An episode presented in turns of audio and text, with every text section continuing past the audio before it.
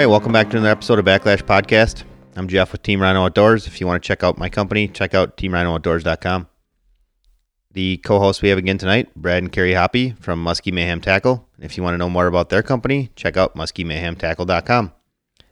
Our guest this evening is going to be Rob Manthei, who primarily fishes in the northern Wisconsin area, but I know Rob also does some fishing in Canada, so we'll get his thoughts on things. But in the meantime, hey Brad, Carrie, how you guys doing today? Doing great, Jeff. How are you? Not too bad. Not too bad at all. It's Wednesday, Wednesday before another show coming up here quickly. So lots to do as per usual. Yeah, for the most part, I mean, we're going to be represented in PA, the John Betty Stealth booth. Our work is done for that show. So the next show for us, I think we still got like four weeks for the Minnesota Muskie Expo. I'm kind of jealous. I wish I had four weeks to the Minnesota Muskie Expo, but instead we'll. You do. You do have four weeks until the Minnesota Muskie Expo. I mean, you're not. You're just not going to util- utilize them the way you should. You're not wrong. I mean, I'm not going to lie. You're right about that. But unfortunately, I'm going to be hanging out. Now, I shouldn't say unfortunately, because I actually like going out to the Wisconsin Muskie Expo in Wausau. It's a good show. It's always been good. The people there seem to like Team Rhino Outdoors yet, so that's a plus for us. So, you know, while I say unfortunately, it just means that I have to be on the road again for another weekend. But it'll be a fun weekend. My kids get to come up. They like it. They like the venue. They like the show. Austin likes to get beef jerky from the stand there, and that's pretty much the only reason he comes. He likes that more than his sisters and his parents. So it'll be a good weekend. Well, I've heard nothing but good about that show. Same with uh, the PA show. So it should be good, Jeff. I mean, great weekend for another Muskie Expo. It's a little bit of stress when it comes to the business side of it, but hopefully everybody comes out and sees it. Right, that would be great. On the speaking of the PA show, I don't think you talked about that enough. I've I've been recently joking with John Betty from Stealth Tackle, telling him this is like the Stealth Tackle podcast because he represents you guys at every single show that you're not at. So we talk about his company probably almost as much as we talk about our companies. So anybody that wants to check out Muskie Mayhem Tackle products, this is going to come out on a Wednesday. So three days from now, I believe it is. So it'd be yeah Saturday. It, the show opens on Saturday. I think it's Saturday and Sunday. Go see the Stealth Tackle booth in PA for the Muskie Max show. We had Sean on a couple weeks back. I think it was on that bonus episode, wasn't it? Yeah, I think you're right. It was on the bonus episode. So that was on uh, a Friday release, if I'm not mistaken. You are correct. Too many podcasts lately. I can't keep track of them all, which I guess is a good thing for our listeners as long as they're not bored with us yet. Yes, from everything I've heard from everybody out there, you know, it's really cool. We've been to the Chicago show, we've been to the Milwaukee show. It sounds like people are, are digging the podcast, and hopefully that continues. I don't know. Hang on. We're going to keep going forward. That's for sure. Yep. Whether you like us or not, we're still going to put them out. Hopefully you like us, and if not, yeah, we're going to put them out anyways. It's fun. Brad and I like bickering with each other, and it's always fun to give Carrie a hard time. I didn't know we were giving Carrie a hard time, Jeff. No, we're not. She actually gets it pretty easy, aside from, you know, I mean, but again, I mean, it's easy for her because she only has to show up like once every four weeks and, you hmm. know, put a little bit of work into it. And then, you know, she gets to have the fan club and all that stuff. So I guess being Carrie is a pretty good thing. We should probably look at getting t shirts made. The Carrie. We have Backlash podcast t-shirts. No, no, no. No, no, no. We were thinking like Carrie Hoppy fan club t shirts. I'm not sure I like you too. yeah, you do. You're right, I do. All right. Well, unless you guys have anything else to talk about before we talk to Rob, I think we've BS'd for long enough. Let's go talk to Rob. Sounds like a plan. All right. Our guest on this week's podcast is Rob Manthei. Rob typically guides up in northern Wisconsin. He's also spent some time in Canada. Rob, thanks for spending some time with us. How you doing tonight?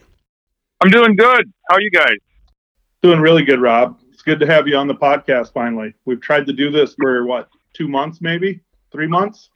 Yeah, it might even been longer, but you know, unfortunately, all of us have you know busy schedules, and March is a good time for everybody to get together because we're awaiting open water, or at least I am.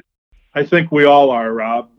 we're all just as anxious as you and probably everybody else out there. If you follow any social media, everybody's chomping at the bit to uh, to see some open water.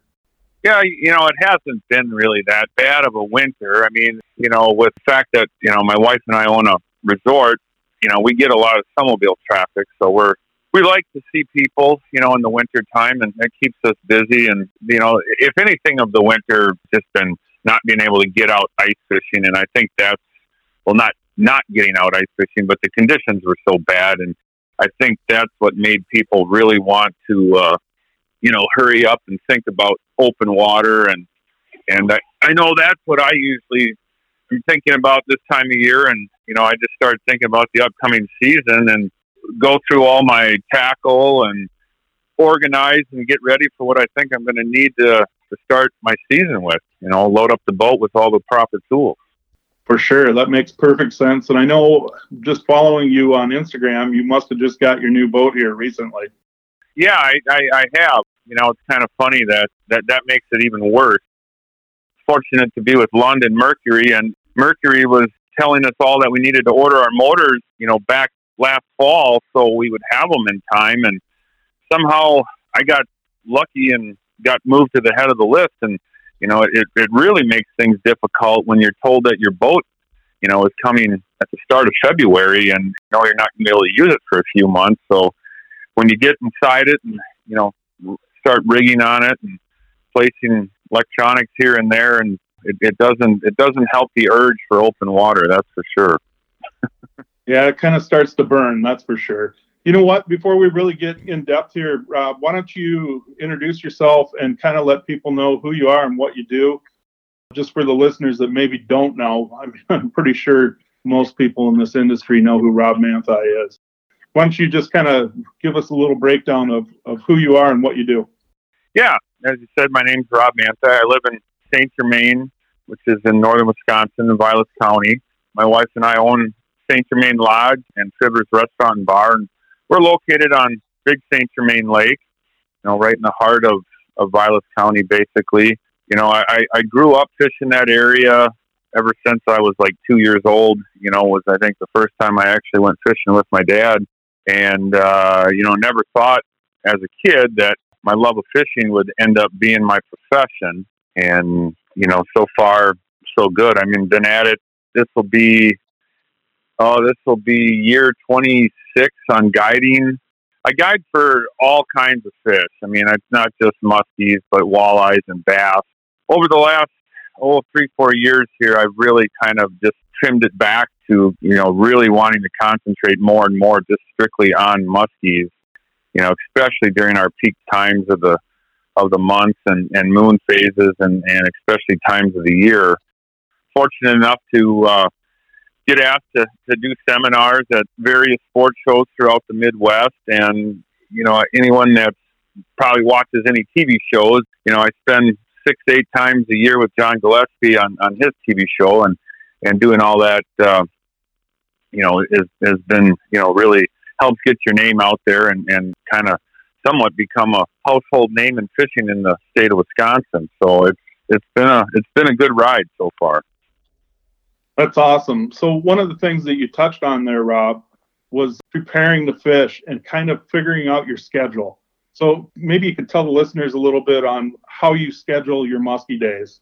Well, what I do, you know, starting, you know, almost when season's over, because like I said, eh, you know, been guiding, you know, 25 years plus, and I have a lot of repeat customers, and you know, they're they're the ones that have started, you know, saying, "Hey, when should we come up?" You know, years ago, you know, "Hey, we want to fish the full moon of July or the new moon of October or whatever it might be."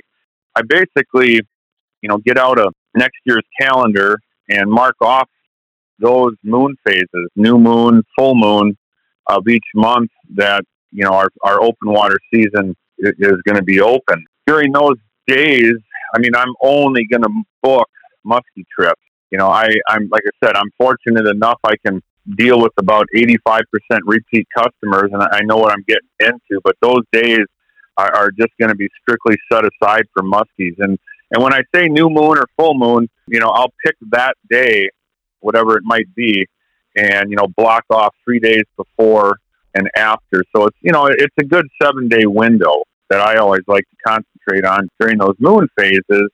You know, when you can break it down further, You know, we've got apps on our phones uh, that tell us, you know, moonrise underfoot, this, that, and everything else, and you can you can kind of look ahead and say, well, you know, hey, if you, you can only make it out a half a day on this particular day, well, let's you know, let let's hit the evening window because moonrise is going to be at you know quarter to eight and sunsets at you know quarter after eight. You know, that's that's the time we want to be out there, and you can really pretty much you know, there's no way of predicting when you're going to catch a muskie, but you can definitely predict the times that it's going to put it in your favor. And I, that's what I like to do a lot. You know, I just tell people if you can do it and I got it open, let's book the prime moon phases and leave it up to the weather because, you know, moon phases are great. You know, they're not magical, but you get the right weather coupled with the moon phases, you know, then it does become magical. I would agree with you completely, Rob. And one of the neat things that you just touched on too is, you know, the day of full moon or the day of new moon is not generally the best day. It's those three days before, those three days after, generally speaking. It certainly seems that way. It, it really does, you know. But like I said, a lot of times, you know, I'll get those, you know, seven day windows like that. You know, I can, I, I'll get multiple days out with people you know, they might book two days, three days, whatever it might be. But yeah, you definitely see that. To me, it usually seems if you did have to lean one way or the other, the days leading up to the full or new moon seem to be better for me than the than the days after. I mean, they're all good, but if they're if you had to put a gun to your head and say which ones are the best, it always seems like the ones prior seem to be best for me. I would concur with that. You know, one of the unique things that I've seen this past summer, and I don't know if you could share this as well, Rob, but we had a really weird bite where it would be like noon to six o'clock. And once 6 p.m. rolled around, I don't care what time sunset was, it didn't seem to happen. And for many, many weeks over this past summer, between 5:30 and 6 p.m. every day, we would at least score a fish. It was really bizarre.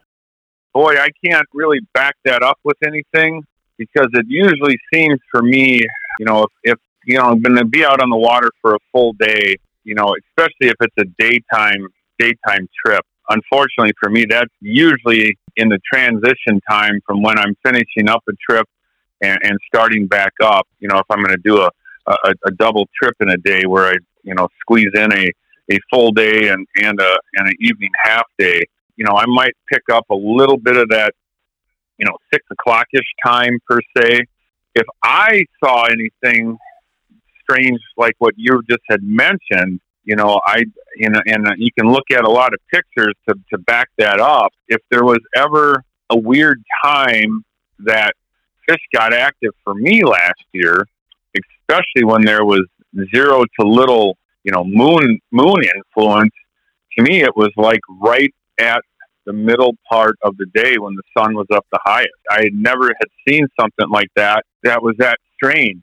You know, usually if you're going to be dealing with a bluebird sky day, you know, you're obviously hoping for some wind and, and you want the low light period early in the morning or evening. You know, it was strange that there was times because I, I know a lot of times I'll run five hour trip in the morning, take a break and run another five hour trip in the evening.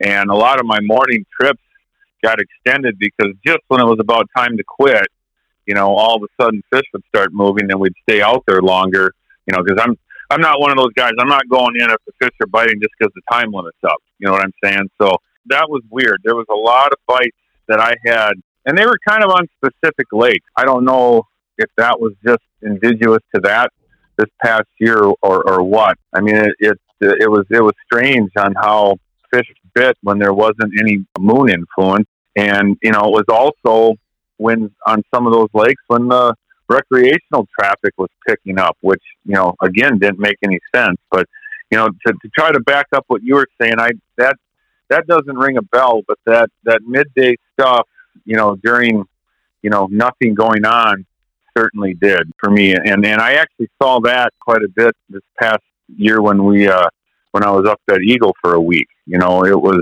at the strangest times. It wasn't following the Eagle Lake typical rules. So I guess what does that tell us? Just be out there and fish every hour you can, right? I, I would agree with that. That's for sure. So, Rob, I got a couple things. First off, I want to ask you a question. It doesn't really relate to fishing so much as it does just relates to your profession. So you said you've been guiding for like 26 years. And like Brad and I had a discussion earlier this afternoon about a younger kid that was wanting to get into guiding. And I just said, man, that's a really tough thing. It takes something special in order to be able to, you know, make it your career. What What do you suppose is the secret to you being around for 26 years? Because I got to tell you, that's not an easy thing, especially in this industry. No, it it isn't. You know, I get asked that a lot. I mean, you know, again, going back to the the whole you know resort setting and, and restaurant. Obviously, we we have a lot of our resort guests that will come in, uh, you know, into the restaurant while they're on their stay, or just people in general. And you know, you'll talk to a lot of families, and you know, like, yeah, hey, you know, my twelve year old here watches you on TV, or or or talk to you at a show, and he just would love to to do what you do. You know, you know, how do you go about it? And I said, well, it's a tough situation. You know, not everybody, it's not cut out for everybody. I mean, we've all known people, had friends that wanted to guide and they got into it. And three years later, they're like, this isn't for me and, and I got to move on. You know, it wasn't actually my choice. It just kind of happened. I mean, I actually have a, a math and business degree from Whitewater, and, and my my goal was to uh, was was to live up north, you know, and and was hoping to find a job nearby in the town of Wausau that I could travel back and forth from, say like from Minocqua three days a week, and then you know allow me the freedom to fish around home whenever I wanted.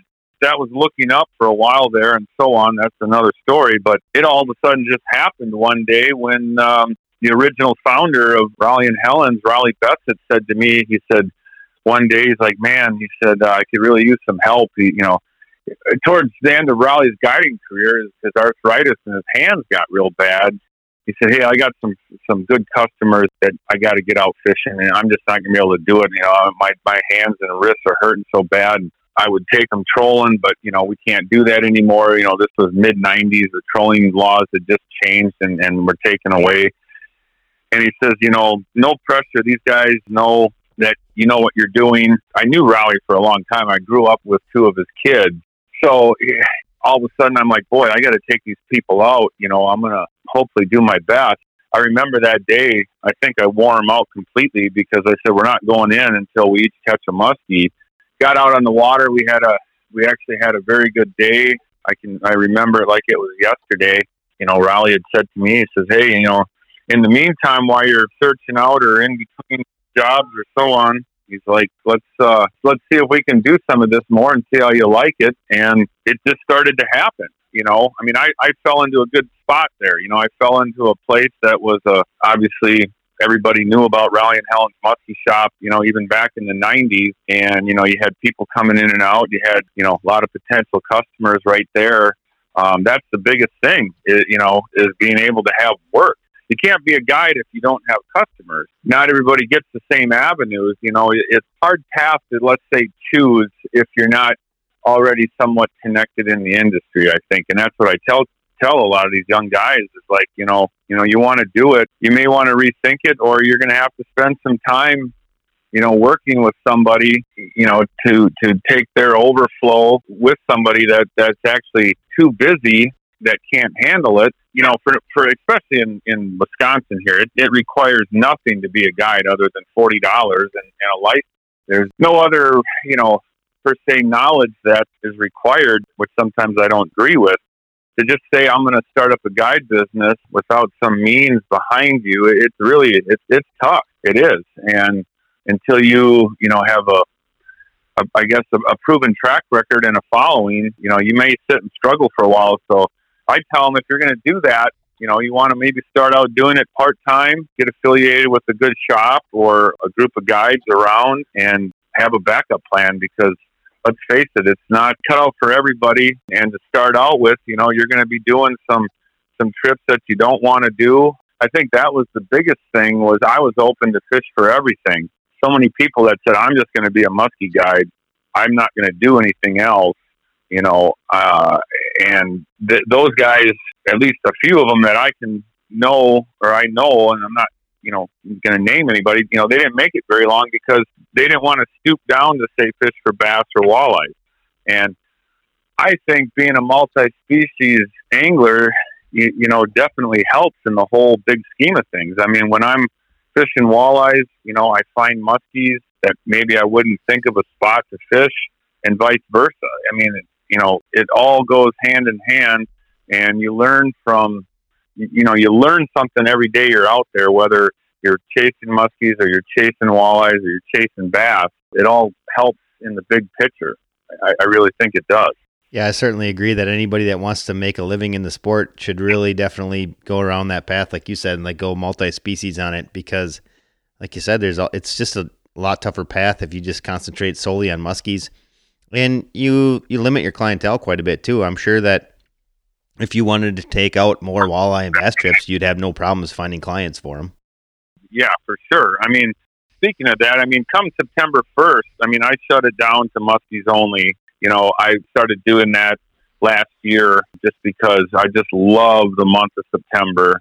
You know, I, I'm not hurting for finding people that want to chase muskies in September. And, you know, the multi species, as I call them, the multi species months, you know, are are realistically that May, June, July time. You know, that's that's when we see a lot more families, you know, up in our part of the state here on vacation and you know, there might be a family of, of six or eight, and some of them want a musky fish, some of them want to, you know, just catch some fish to eat.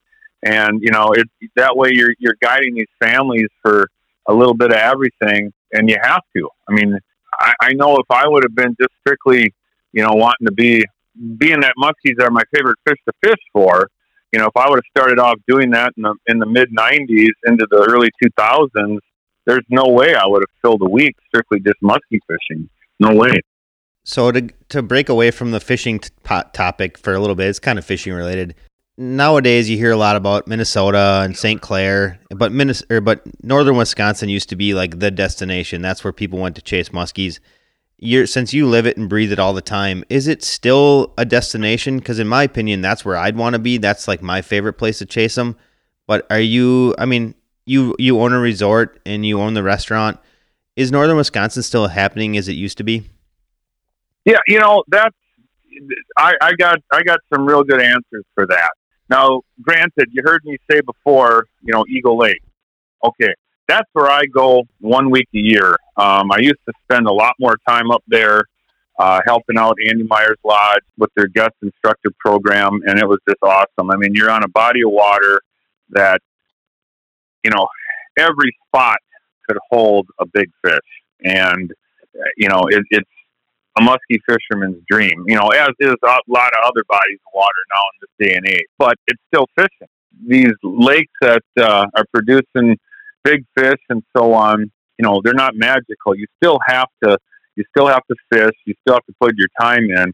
But the fact of the matter is, when you're out on Eagle Lake, and let's just say, you know, someone in the boat hooks and loses a big fish, hey, let's just go to another spot. Maybe we can find another one. You know, it doesn't happen that way in Wisconsin, um, just because we just are handicapped with smaller bodies of water.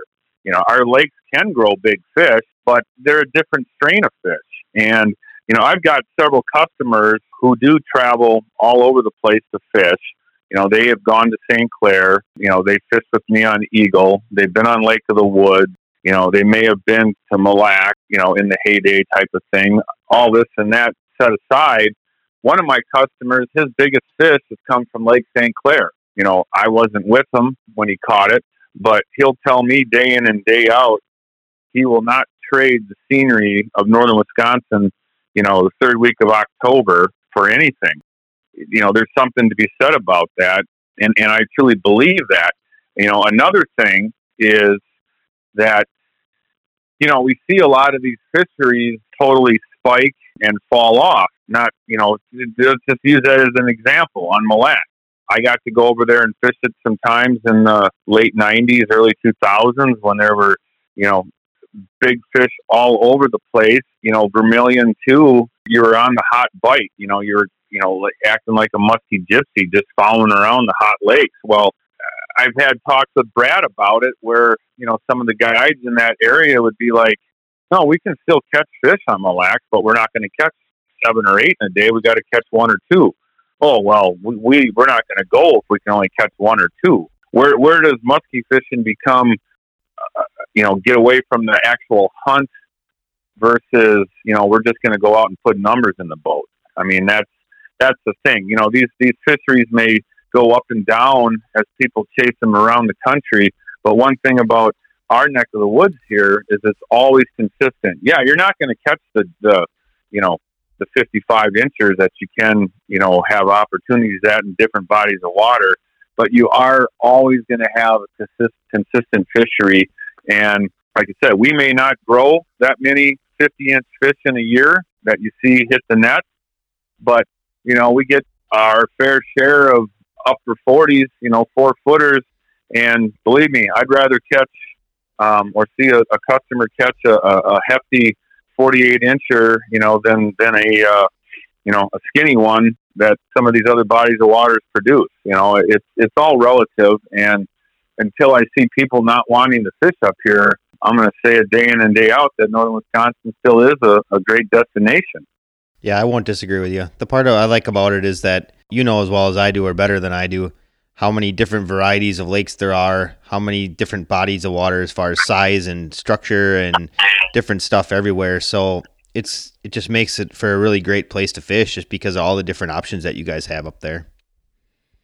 Right. And, and yeah, and that is, I mean, one great thing is just something that pops into my brain. Um, you know, wind. It, you know, you, I don't care how windy it gets, you're always going to find a place to fish. Can't say that about a lot of these other big bodies of water, or you may have to travel a long ways to relaunch or something just to fish. You know, we got 1,300 lakes spread out around the county.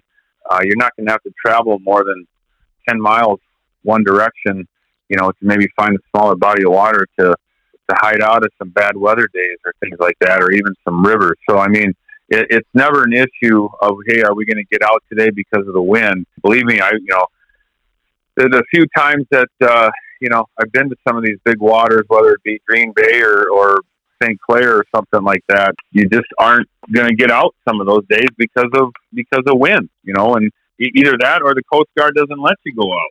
If you had a, a limited amount of vacation and you're on one of those trips and you're there to fish and you can't fish, you know, it, it, it makes it tough to think about wanting to do it again, you know, because you just don't want to get burned by the weather. Absolutely. So enough about northern Wisconsin and, and the uh, logistics of it. Let's move on to something that pretty much everybody can use. Yeah, I'd say most everybody, anyways.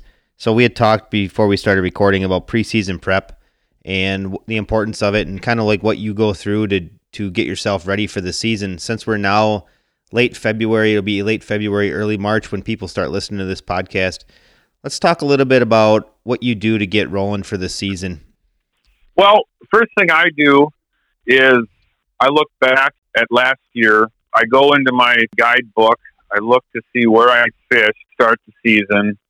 I look at lake choices. I look at what I wrote down for water temps and and you know what our weather was like and so on make note of what lures they were chasing or biting. You know, I have quite the organizational fishing room that I'm standing in here right now.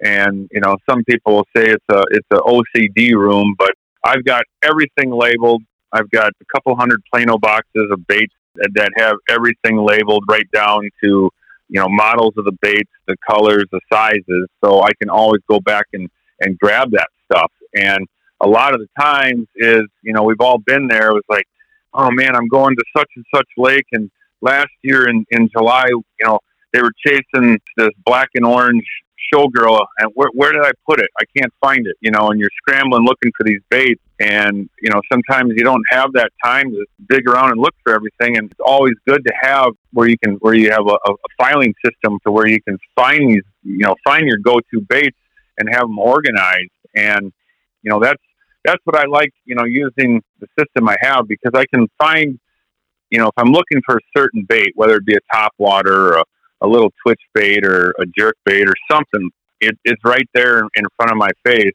You know, I'll have notes made that, okay, I know th- these are, these, these five boxes right here are baits that have been tried and true, you know, for me in the spring for our bodies of water. Go through those lures that you're going to start off the year with, you know, check the hooks. You know, do you have a, do you have one that you've sharpened a little bit too much and it needs replacing, you know, or the split ring might look a little a little unsafe. Go through that stuff, you know, tune them up, get them ready to go So you're not doing this stuff out in the boat. You know, when you're out in the boat, you know, let's face it, a lot of times muskie feeding windows aren't that big and, and you don't want to be wasting time redoing a bait or getting it to, to work the way you want it to.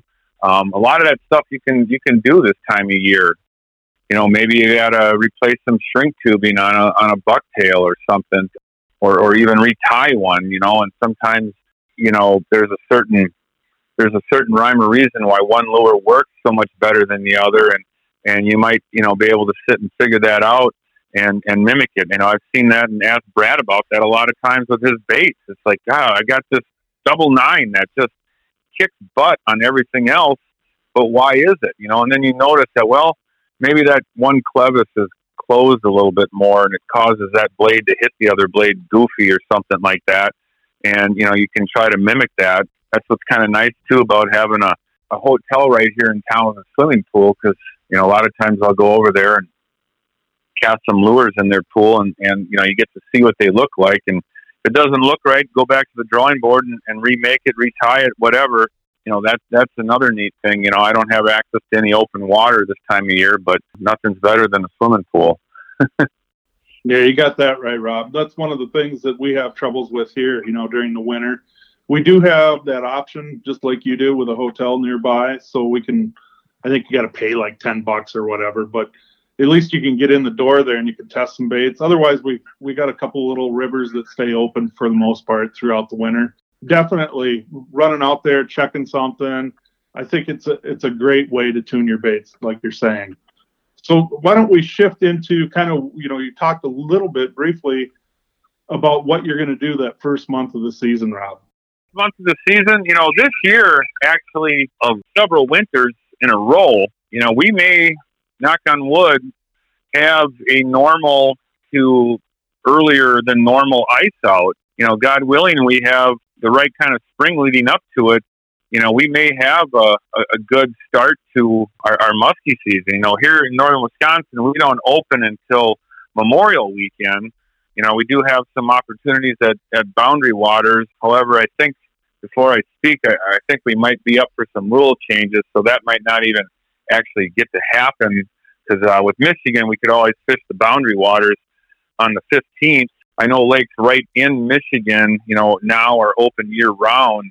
With that being said, you know, there might be there might be opportunity for you know some you know early season uh, uh, chasing the muskies.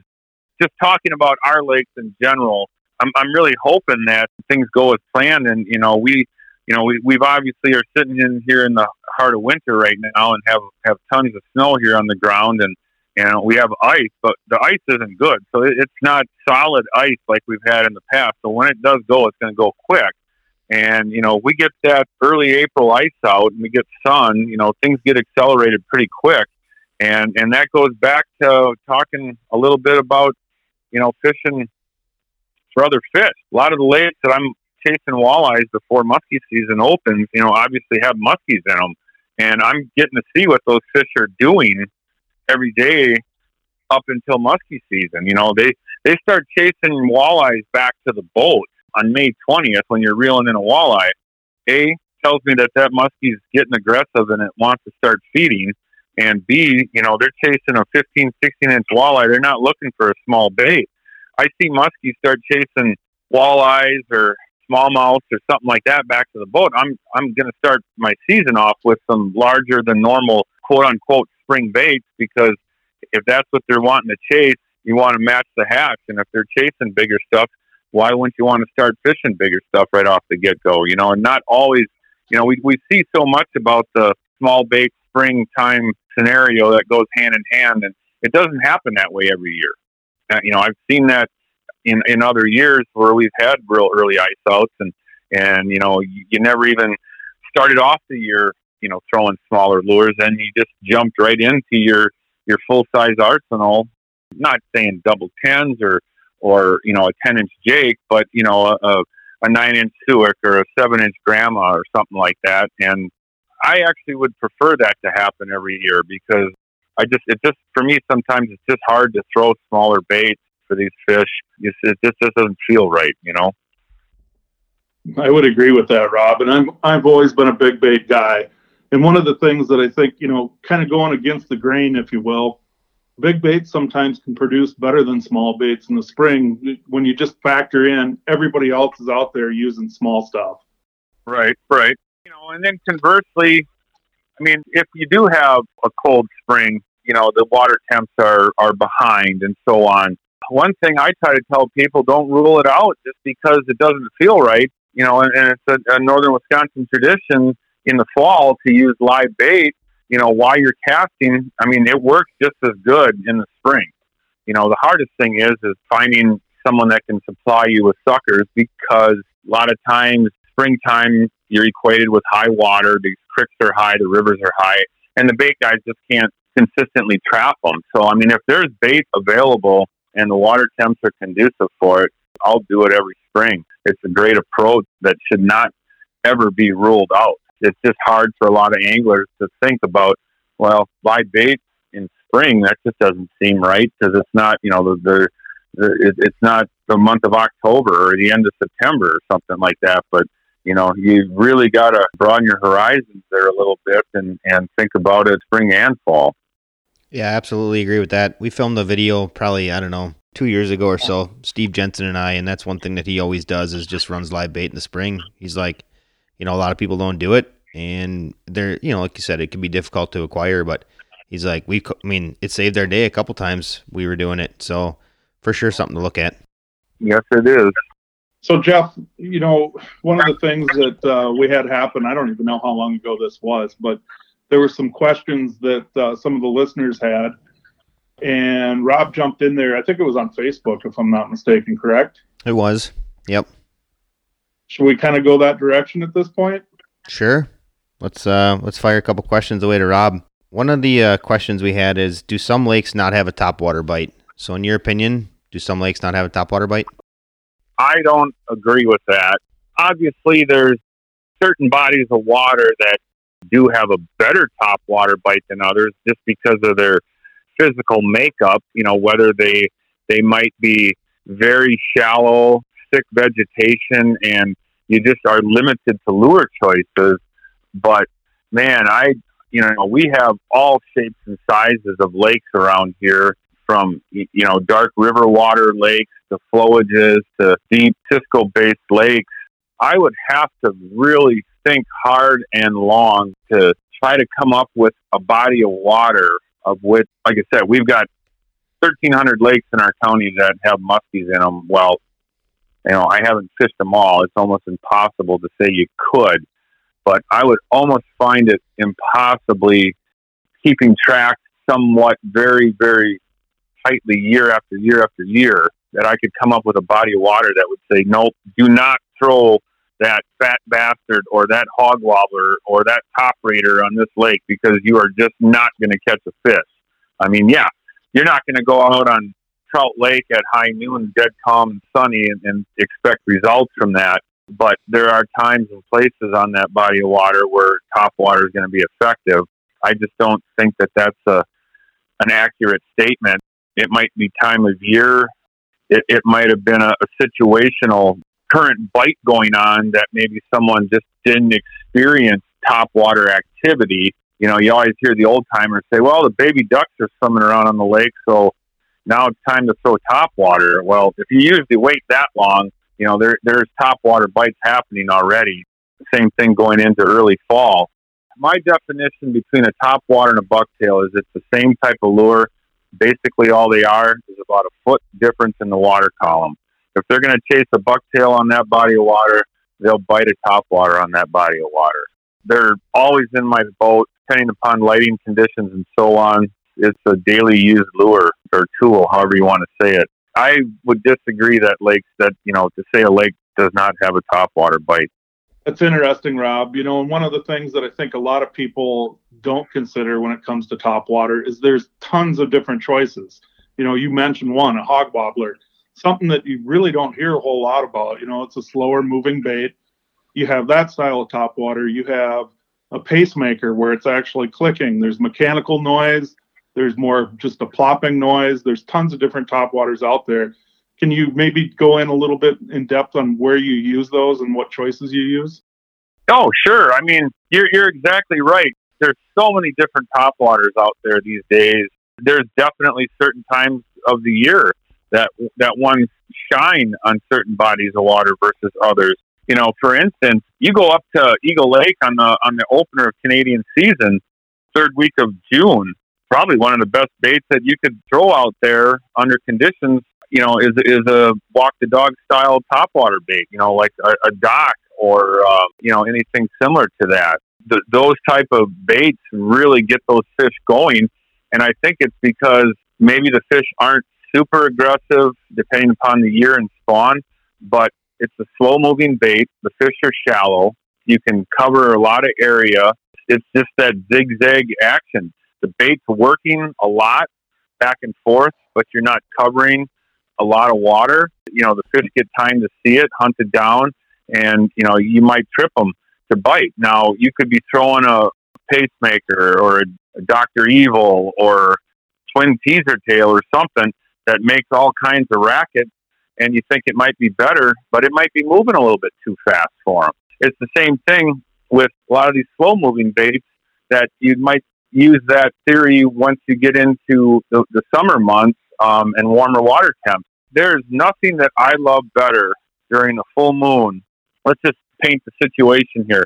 Let, let's say it's, it's full moon and you're approaching, getting close to dark. Maybe, maybe you already have cloud cover going on and it's just, uh, you know, you're getting extra low light period of time out there and you, uh, you have humid conditions. In, in my neck of the woods here, there is nothing better than a creeper style or hog wobbler that's just moving very slowly. It's something about the heat and humidity that those baits shine for me over a faster moving prop style bait.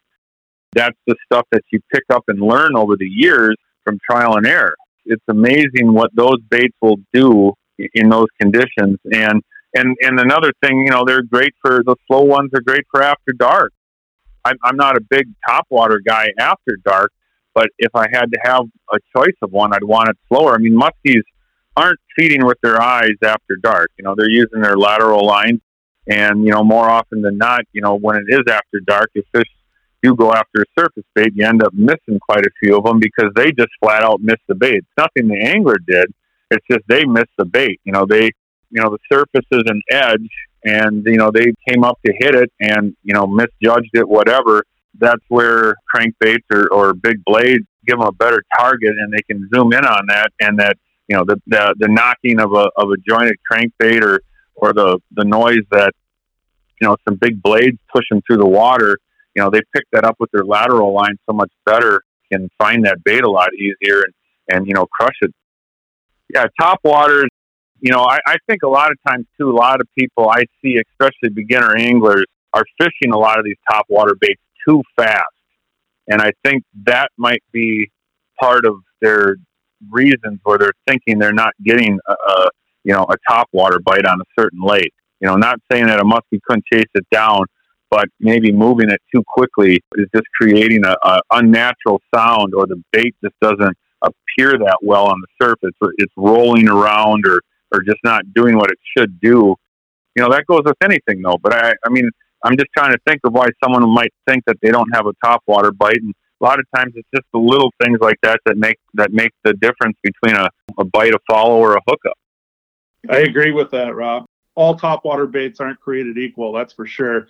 And in my opinion, over the years, you know, you think about what makes muskies bite. I think number one is weather, but number two comes really close behind that with speed of retrieval. So it's something that everybody should think about when they're out there using a top water. Be creative. You know, if you need to slow things down, there's other options. So definitely like like what your answer was there. Is there another one, Jeff? Another question? Well, sticking on top water stuff, the next one would be just uh, general tips for catching fish on topwater baits. You got any? I know you kind of offered a little bit there. Do you have anything else that you can add to some tips on on fishing a topwater bait? Because I know they're definitely each guide has their own nuances on how they work a topwater bait. Well, yeah, I, I mean it. It can start with your equipment. Don't go out throwing a topwater bait, you know, with the same rod that you're going to be throwing pounder bulldogs with. I like to have eight and a half foot, nine foot you know, medium heavy rod, a tip that's that's got a little play in it. Because let's face it, most of these top water baits aren't that big. You know, I always try to tell people if I've got somebody in the boat and they maybe have very little muskie experience, um, but they're you know they want to learn everything they possibly can. I'll say, show me what you think is right, and then let's go from there. You know, I'm not going to tell you my my reasons are the gospel, but I'm going to offer you some advice if I don't think you're doing what you should be doing. A lot of times I'll see people throw out a top water bait. A, they start reeling it in too fast. They might not, you know, have their rod tip in the right spot, which I tell every, in, in my boat, you're reeling in a bait, you're working a jerk bait, you're twitching a minnow, whatever it might be. I want your rod tip pointed right at the lure. The shortest distance between two points is a straight line. And if your rod tip's pointed at the bait, you're going to have minimal slack when a fish hits and everything is, is right. You know, if your if your body is turned at, you know, a 90 to the lure and you're wanting to set the hook, you, you have very limited range of where you can go with that. Proper stance and retrieve means a lot. And I'll watch a lot of people will bring in their top water bait and they'll have their rod tip, say, six inches off the surface, and you have all this line out on the water. Well, some of these top water baits, just the way that they've been made and the way the bait manufacturer uh, has, has weighted the lure to either maybe ride right through the surface or stay up high. You have that line dragging on the surface, it might pull that bait under the water a little bit, you know, therefore changing the sound of it, changing how it appears in the water. And that was not maybe the way that particular lure was designed to be retrieved. So I always like to have the rod parallel uh, to the water surface at start. I'll say, okay, now look, you, you might have you got the bait in the water, and you might have the leader and or couple feet of line that is actually in the lake itself as you're bringing it in. And as you're retrieving the bait and your distance from the lure to the boat's getting closer, slowly lower that rod tip, you know, so you create that level plane as you retrieve. And that way you'll have consistent action on that bait all the way back to the boat. And then, of course, you know, obviously be watching behind it at all times because, you know, we've all seen muskies wake up on top water baits. And then, you know, you got to play the cat and mouse game to trigger them to bite. But also, if one comes in and it's a subsurface follow, say it might be a foot and a half underneath that bait, that fish has no idea that there's this bait's being retrieved back to a boat. It's just chasing it down. And as you're lowering that rod tip close to the water's edge, you know, you're in perfect position to take that bait underwater down to that fish and do a figure eight. You know, you don't have to do a figure eight with a top water bait on top. I mean, there's times where I've, you know, if that fish is high in the water column and his tail's kicking out of the water, I'll tell people keep that bait on the surface, make a big oval, and if you can't get them to commit on an outer turn, you know, then maybe take it under and see if you can change its mind. You know, those are all, you know, those different styles of retrieve per selected topwater bait, you know, they make a difference.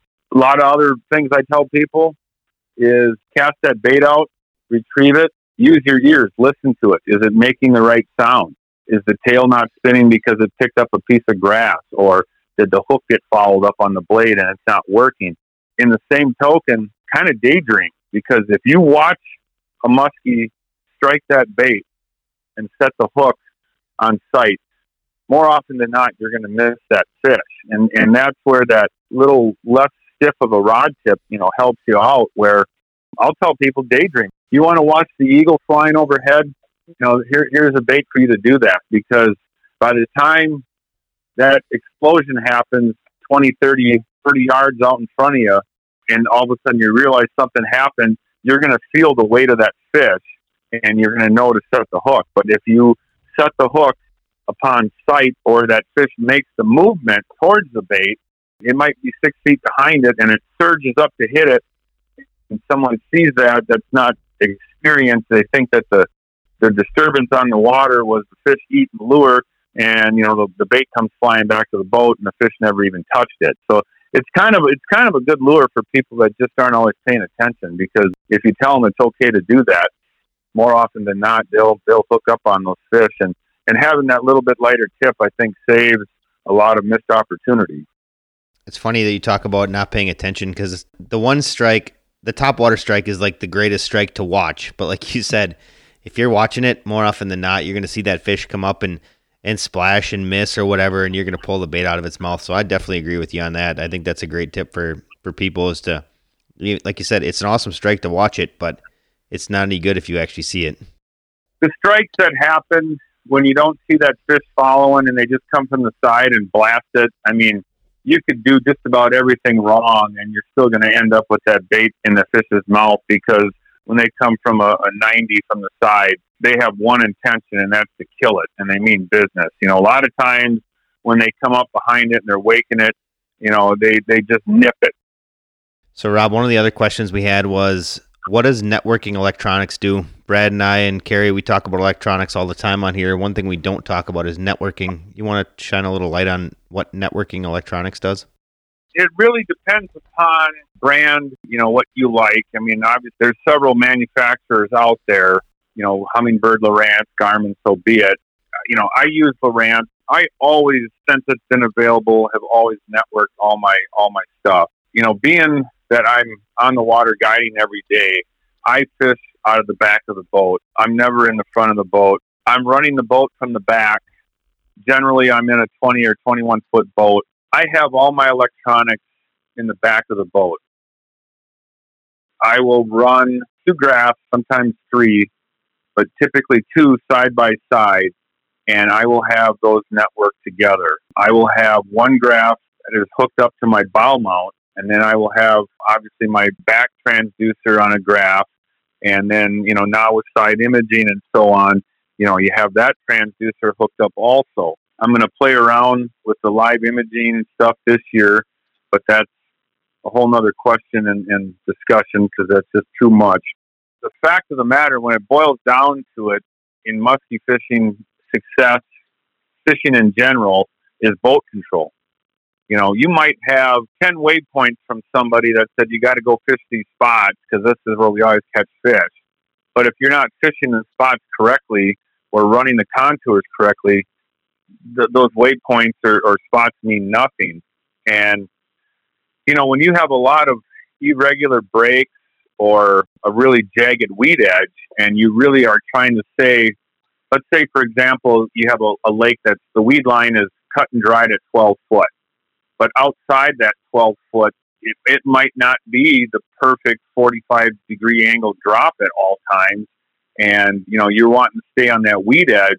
Having the ability to look at two screens simultaneously with one of them being the front of the boat and one being the back of the boat, and you're manually running that trolling motor, like what I will do is I'll set my Terrova on autopilot at said speed given the, the wind and so on, um, and what type of baits that we're fishing. And I'll just use the left and right arrow to cut in or cut out.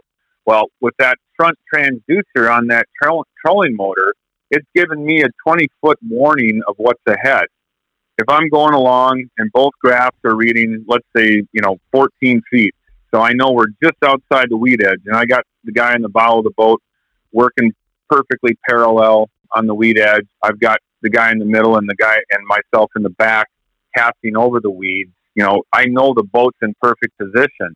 Well, all of a sudden, maybe we're going to come up to a weed point and I see the front of the boat. You know, I'm looking at that graph and I see that, you know, we're going 14, 13, 12 and a half, 11, 10. I know I'm starting to creep up.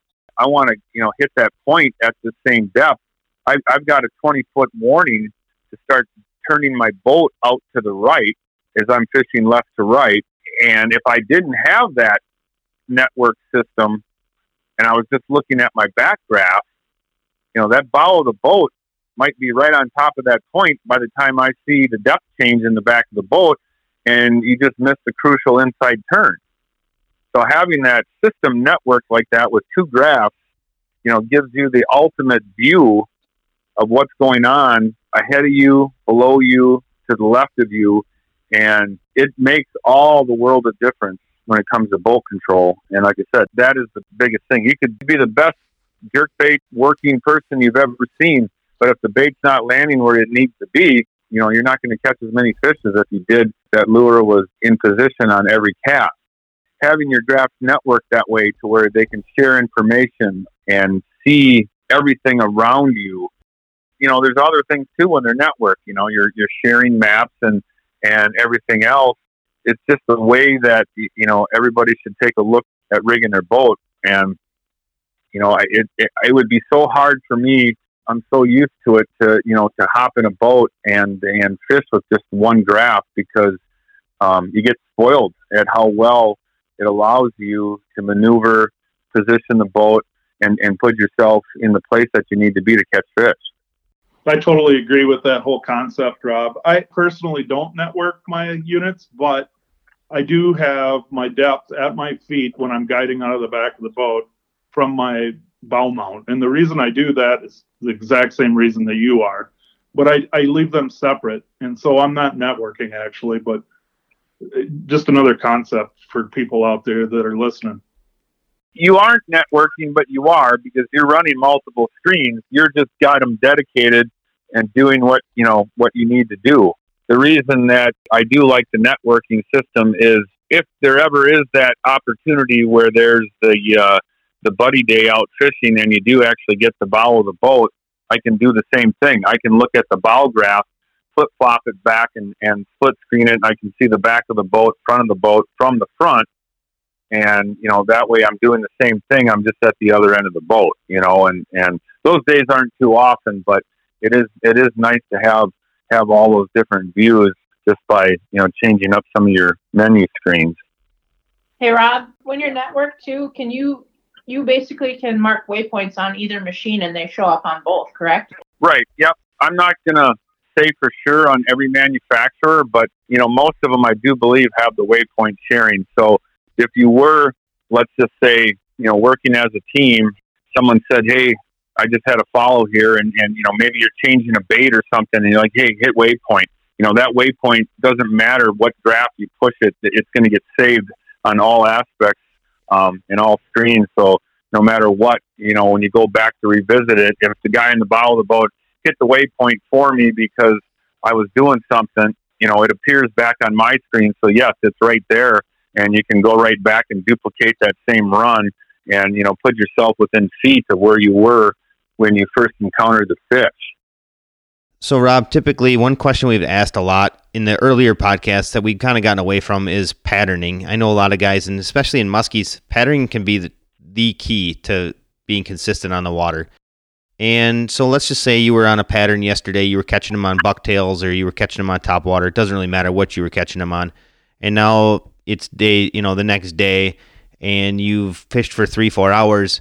How long is it before you're going to try to cut bait on that pattern and try to find something new? Or is it just that, you know, that day they're just off? Can you shed a little bit of light on how long you stick with a pattern? When you're out every day, you know, you, you see, like you said, you see certain patterns evolve, and you know, it, it's great when everything works the same day after day after day. Obviously, there's weather that comes into play that changes that. Could be boat traffic. It could be a, a number of things that change that. But if, let's say, for instance, you know, yesterday, yeah, we're out, we're fishing generic weed edges, and the fish are coming off a weed edge guys ask, you know, how did you do yesterday? Well, you know, we did this, we did that, we saw this. You know, matter of fact, I got a couple waypoints up. We're coming up here where you know we moved a few fish, couldn't get them to bite, but let's see, they came up on a Tennessee shad Jake and you know a, a Cisco colored bulldog, whatever. That's why we're throwing this stuff right now. And if I go through that spot where I saw these fish react to those baits, I don't have anything happen on that first try especially if it's the start of the day, I don't get too upset about it because, okay, yesterday these fish were moving when it was, you know, we, we, we were coming into, you know, moon set. Well, today the timing's different. You know, it might be 45 minutes off, but we're going back on these fish because they were the hot fish that we had going yesterday. They just didn't commit. I won't abandon a pattern until I've seen what was working for me not work during what I think is the best part of the day. You could go and fish a spot that has fish on it, and if they're not active, it doesn't matter what you throw at them; they're not going to move. But if the stuff that's working for you day in and day out didn't work during what I deemed as the right time to be there, then that's when it's time to switch. You know, maybe we got to go back, fish them a little shallower. Maybe those fish move to the inside weed edge, or maybe you know maybe they're right in the heart of it, and you got to root them out. I, I won't abandon ship until the peak time of the day has come and gone, and nothing's working. You know, we've seen that. You know, and you've heard the, the phrase was the pattern was there was no pattern. You know, we caught a fish deep, we caught a fish shallow, we caught a fish off weeds, we caught a fish off rock when things don't work when you think they should be working or they had been working, I'll stick it out until I think it's not right and then start reevaluating and trying new things. And and if it means staying out there a little bit longer to try to refigure something out, I will. You know, you also got to look at those patterns of is it the same type of wind? Is it the same direction? Is it, you know, is everything the same? Is it that the reason why those fish are there? chances are they didn't move too far. They just moved a little bit from what they were. And I, I think it just means a lot to go back and duplicate what you did until it doesn't work for you and then switch. You know, first spot of the day, if they were hitting black and orange and, you know, nothing happens on black and orange on the first spot, that's not enough time to say, okay, abandon shift, let's try something else. You know, you, you can't do it that way and and I think that's where a lot of people do make mistakes. You know, you get too many bait changers out there, and a lot of times that's not the way to do it. You know, stick with what was working for you until proven otherwise. I'd say that's you know great advice for any muskie angler. So Rob, as we talked about, we'd love to have you back on in the next say month and a half before things get really fired up in in the guide service and you're busy and you don't have time for us anymore. I know there's a lot of topics that we had kind of briefly touched over tonight, but we didn't get them all the way done. Boat control would obviously be a big one. I know you mentioned that you talked about looking back on your logs, and that's something that I'd like to maybe go in a little bit more detail. And even there, you just talked about, you know, you want to look at like what was the best part of the day. And, you know, some people, you know, you and me and Brad, Carrie, we might kind of have a pretty good idea on like what is the best part of the day, but not every angler listening to this even knows what that part of the day is. So maybe that's another topic that we want to touch on. But for the sake of this podcast, we just want to thank you for coming out.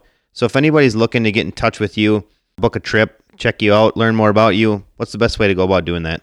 Probably to just revert to my website. It's just it's real simple. It's just www.robmanthei.com.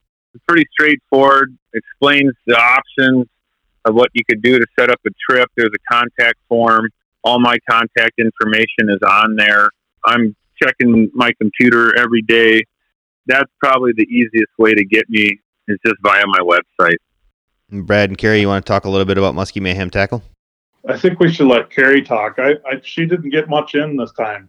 No, it's because we stayed away from bluegills and we were strictly to muskies today, so she had nothing to offer. I do know how to fish muskies, also, Jeff. I know you can probably catch more than I can and bigger fish. That's I know that. I just give you a hard time. All right. I, I probably have caught more bigger fish than you have. I, gar- I guarantee it. You probably caught more bigger fish than me last year. I only caught one fish last year. That's probably still bigger than the one, the biggest one I caught last year. So it might be. wow! Listen to you two battle. I gave it all to her. I, I mean, I, I didn't even battle. I let her win right away. I just put my hands up, waved the white flag. She wins. Yeah, yeah, it's all good. All right. Um, so if you're looking to find Muskie Mayhem Tackle products or even just info about Muskie Mayhem Tackle, you can go to muskiemayhemtackle.com or you can check us out on Facebook, Instagram, uh, we do have some videos on YouTube. We will probably have a few more coming out here in the next few weeks. Every Thursday, we are going to put some of the old videos that we did years ago out every Thursday morning. So I think tomorrow morning actually will be segment two of Big Blades, Big Muskies. So every Thursday, we're going to do that. We're going to burn up all the old footage and try to get it out on YouTube. It's a little dated, but there's a ton of fish catching. There's a few things that people can learn there as well. So check it out. Video out there too of a hook removal. Ah, that is in the um an outtakes video that came out a few what it would be like sometime in January. There's a Rob Manthei getting a hook removed from his hand. Dang it! I didn't. I didn't see that. Uh, You'll have to go to YouTube and check it out. Look at the outtakes video. Okay. I'm sure there's no audio associated. The, there wasn't audio, and the reason there wasn't audio is we were running lapel mics, and you were down in the boat doing something, Rob. I don't remember exactly. You were getting prepared to go back out for that evening bite, and somehow you ended up hooked. I don't even know how it actually happened. Well, I I know how it happened. It's because you know Herbie says, "Well, we only got to bring these six baits," which he meant six to the power of six. So there was way too many lures hanging in that Lakewood pedestal pal. And I think when I reached around to grab something, yeah, one of them found my hand, and, and I set the hook with my hand as I swung it around before we even left the dock. That's how it happened. Yeah, it was pretty crazy. Unfortunately, that audio wasn't there, but uh, maybe our listeners probably wouldn't want to hear all the words that were coming out. Maybe it would have been priceless to every everybody's had that or been around that and, and they know it, it's not uh, an easy thing to not uh, to not use uh, some inappropriate language, but uh, it, it might have made the the wording and so on. I think would have been would have been more comical than than than harmful. But it, yeah, you, you had to be there, right? I think some of the funniest part of that whole deal is watching Herbie with the knife and he's trying to cut, trying to cut your finger or whatever. And it looks like he's operating a saw instead of a knife. He's like going back and forth, and I'm just like, oh man. Yeah, it, it, it wasn't a knife. I think I think all it was was just a piece of steel that was in that folding knife that used to be a blade at some point, you know, because it was not sharp. That's awesome. That's valid. I could I can only imagine. But uh no, crazy. I didn't mean to interrupt Carrie, but it, it was worthy of talking about. You got to go check it out. All right, I'll I'll I'll find it. Just go to our YouTube channel, Rob, and you'll find it there. Okay. Wrapping up for Backlash Podcast, you can find us on iTunes, iHeartRadio, Google Play, Spotify, Podbean, Stitcher, and most of the time you can find us on YouTube. New episodes have been showing up there too. If you want to, you can get in touch with Backlash Podcast on Facebook or Instagram.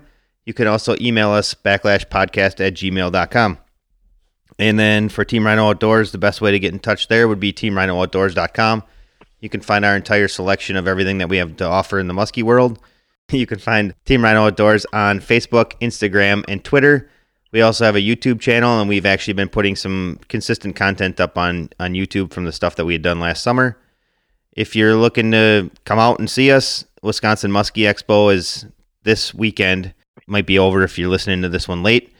The other thing that Carrie and Brad forgot to mention is if you if you want Muskie Mayhem tackle products, go check out the Stealth Tackle booth at the Muskie Max show in Pennsylvania. So if you're on the eastern side of the United States, go check it out. And once again, Brad, Carrie, we want to thank you for coming out. And of course, Rob, we want to thank you for spending some time with us tonight. And hopefully, we'll talk to you again in the next, uh, I don't know, a few weeks or so. So thanks again, Rob. We really appreciate it. All right. Always a pleasure. It was good stuff, Rob. I appreciate your time. Thank you. Not a problem. Now you can get back to tying baits, right? Yep.